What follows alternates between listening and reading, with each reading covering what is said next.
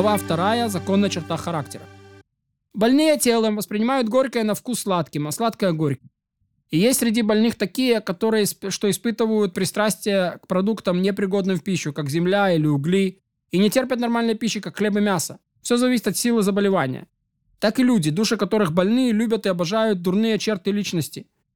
И им не, не по нраву э, добрая стезя. Им лень следовать ею. И она им в тягость, в силу их заболевания. А таких людях, говорит Ишаяу, горе называют плохой, плохой, э, называющим плохое хорошее, а хорошее плохим. Почему есть такие люди, которые называют плохое хорошее, хорошее плохим? Потому что они душевно больны. Так же, как физически больной человек не понимает до конца, то есть не, не понимает, а присущая ему э, какая-то вредящая еда, и которая не является хорошей, также человек, который болен душевно, ему свойственно э, идти за плохим и назвать это хорошим.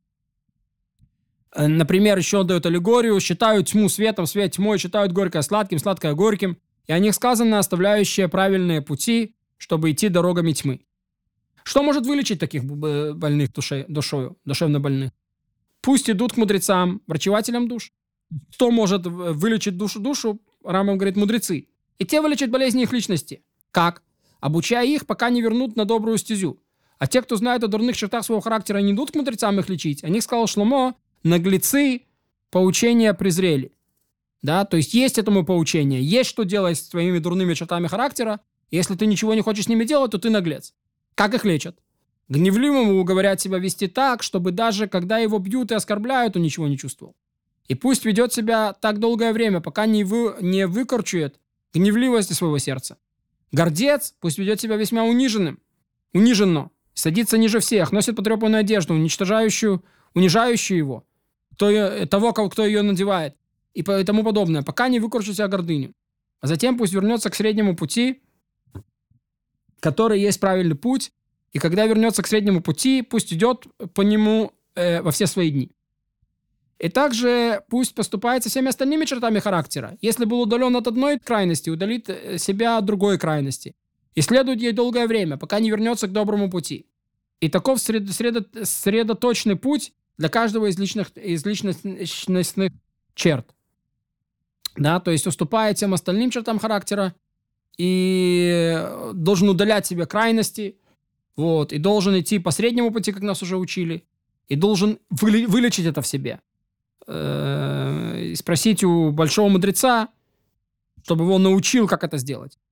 Но есть качества, которые нельзя следовать средним путем, но должны отдалиться в сторону одной из крайностей. То есть есть какие-то плохие черты характера, что достаточно пойти средним путем, и это уже называется путь мудрецов. Однако есть качества, ответ на которых это не средний путь, а полное отдаление, в другую крайность уйти. Например, гордыня. Когда недостаточно человеку быть просто скромным. Он должен быть смиренным, очень скромным. Поэтому сказано об учителе нашем Муше очень скромный. Не сказано просто скромный. По той же причине сказали мудрецы быть очень-очень смиренным. И еще сказали, что каждый, кто возвышает сердце свое, отрицает основы веры. Как сказано, и возвысишь сердце свое, и забудешь Господа Бога твоего. И еще сказали, что тот, в ком, в ком есть высокомерие, даже малая его доля заслуживает отлучения. То есть даже если у тебя высокомерие есть малой доли, то тебя надо отлучить от народа Израиля. Вот. И еще гневливость – очень плохая черта характера. И человеку следует отдалиться от нее к противоположной крайности. Не средней, а крайности. Поручить себя не злиться даже на то, что злиться стоит. Если даже хочет высказать строгость детям своим и домочадцам или членам общины, если он ей руководит, и явить им свой гнев, чтобы они исправились. Пусть делает вид, что гневается, чтобы они устыдились, но внутренне останется спокоен. Как тот, кто в минуту гнева изображает огонь, а сам не злится. Говорили прежние мудрецы, каждый, кто злится, как будто поклоняется идолам. Еще сказали, что тот, кто злится, и что от поклонения идолам надо отдалиться до конца, также от, от э, гнева надо отдалиться до конца и не злиться. Если мудрец, он теряет мудрость свою, если пророк, он теряет свой пророческий дар. И жизнь гневливых, гневливых не жизнь. Поэтому и велели отдаляться от гнева, который не войдет в привычку и не замечать даже вещи, спокойно, способные разозлить. И таков добрый путь, путь праведников. Их поносят, но они не позорят. Слышат оскорбления, не отвечают. Руководствуются любовью и радостны в страданиях. Они, говорит Писание, любящие его, как восходящее солнце в величии своем.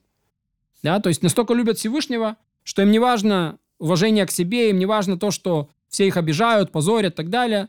Они слышат оскорбления и не отвечают. Весь век человеку следует множить молчание и произносить только слова мудрости. Или же то, что необходимо для материальной жизни. Говорили про Рава, ученика Рабьюда Анаси. Да, Рав был ученик Рабьюда Анаси, что за все дни своей жизни ни разу не произнес пустой фразы. То есть все фразы его это было э, слова мудрости. И ведь, а, а ведь из них состоят речи большинства людей. И даже в материальных нуждах не нужно говорить много. И на это указали мудрецы, э, говоря, всякие умножающие речи приводят грех. Еще сказали, не нашел для тела ничего полезнее – молчание.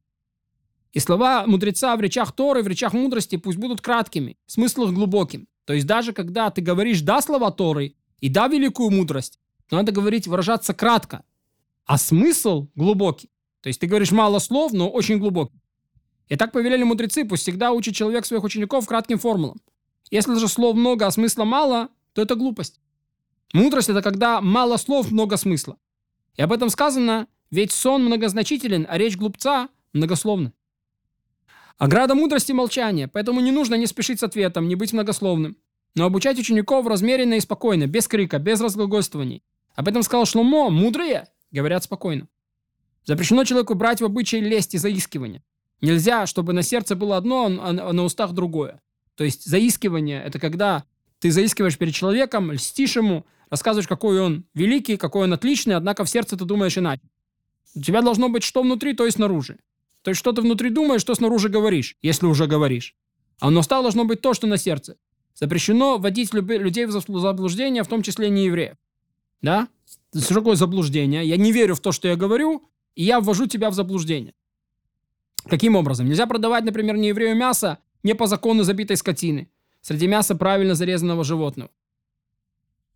И даже копыта умершей скотины вместо копыта зарезанной. То есть, э, что значит? Приходит не еврей, брать у тебя э, к мяснику еврею, хочет купить мясо, которое разрешено. Вот. И ты думаешь, ну, он так не еврей, какая разница, что я ему дал? Я ему могу дать и э, скотина, которая невейла, которая умерла, которая не была забита кошерно. Какая разница? Нельзя. Ты заводишь его в заблуждение. Неважно почему, но он сюда пришел покупать мясо шхиты, не мясо зарезанного животного, а не мясо умершей скотины. Рамбам говорит, даже копыта умершей скотины вместо копыта зарезанной. Нельзя приглашать друга к столу, зная, что тот не станет есть. И рассыпаться в любезных приглашениях, зная, что их не примут. Нельзя открывать новые бочки вина, которые собирался открыть, для знакомого, чтобы тот думал, что открывают в его честь. Да, то есть ты и так их собирался открыть, а показываешь знакомому, как будто бы это в честь. Вот. И так совсем подобным этому. Даже единое слово обмана, прямого или косвенного, запрещено. Да, здесь это тоже косвенно. Я же не говорю ему, посмотри, вот я э, открываю ради тебя. Он думает, что это открываю ради него. Косвенно он так думает. Я на этом не застряю внимание. Я просто при нем открываю бочку с вином. Однако даже это запрещено. Следует приучить себя, чтобы речь стала истинной, дух праведным, правдивым, сердце чистым, от умыслов и козней. Не следует быть белогурым и зубоскалом, равно как и, и предаваться унынию и скорби, но радостным. Так сказали мудрецы, разгул и легкомыслие приучают к разврату. И велели не предаваться разгулу и не предаваться ни грусти, ни унынию, но встречать каждого человека в приятном расположении духа. Это где-то посередине между грустью и унынием и зубоскальством. И еще нельзя быть жадным и стремиться к наживе или ленивым и избегать труда, но избрать правильный путь, небольшой заработок и занятие Торой. И радоваться должен человек тому немного, что является его уделом. Нельзя нести раздор и, за, и завидовать, нельзя возжелать, вожделеть и стремиться к почестям. Так сказали мудрецы, зависть, вожделение, почести сживают человека со свету. Обобщая все сказанное, человек должен следовать средоточной мере, которая, собственно, каждой черте характера, пока не станут все его качества направлены к среднему. И об этом сказал царь Шлумо, да будет созна... сознательны все пути твои.